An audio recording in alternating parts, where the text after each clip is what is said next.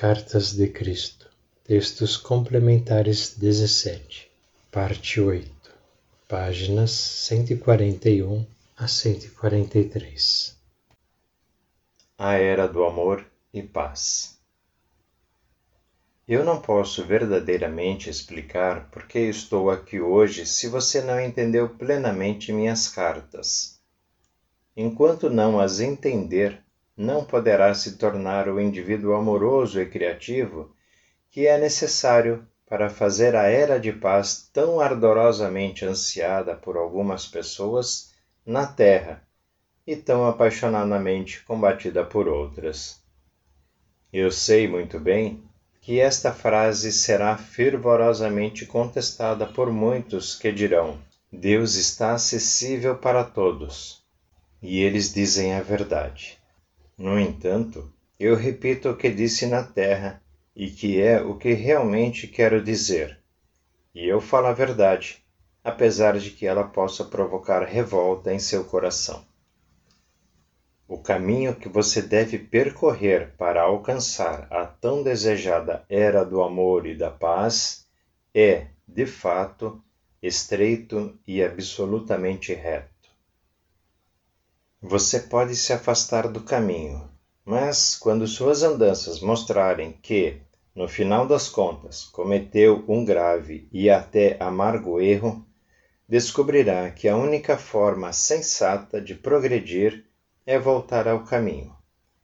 Uma vez que suas andanças podem ter levado você a criar muitos, muitos esforços de agonia e tristeza, estes aguardarão se manifestarem de muitos modos, até que você se esforce para dominar, de novo, sua consciência a fim de recuperar o caminho. Mas eles também farão com que você busque a realidade com maior fervor do que antes. Portanto, não há nada de errado em você se afastar do caminho. Não há um julgamento sobre as escolhas de suas ações há somente lições oportunas que levarão você de volta ao caminho. Isto é seguido do mais abençoado alívio, pois você recebe novamente aquilo que parece ser bênçãos enviadas pelo céu e uma nova alegria de viver.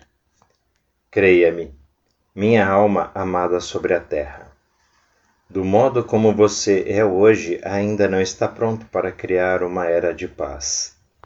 Fala-se muito sobre isto, anseia-se por isto, acredita-se que a evolução espiritual elevou você a um estado da mente capaz de levá-lo a uma era de amor e paz. Mas uma grande parte desses pensamentos é autoilusão, autoengano.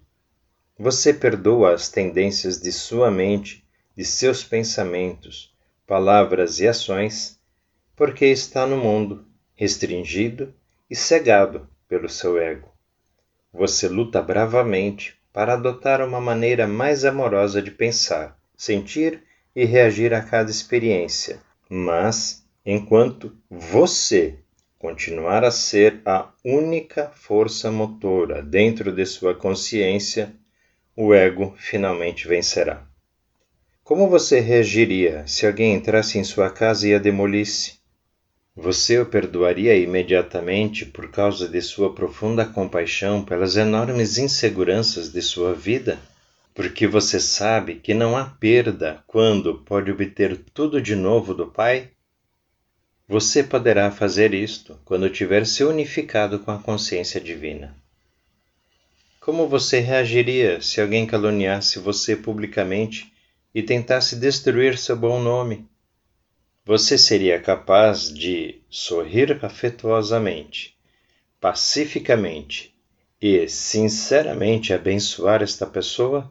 Você será capaz disto quando entrar na era de amor e de paz, porque não haverá mais nenhum ego em você para combater qualquer difamação. Você verá o difamador claramente e entenderá o impulso que o leva a causar dano a outra pessoa. Além disto, seu bom nome não importará mais.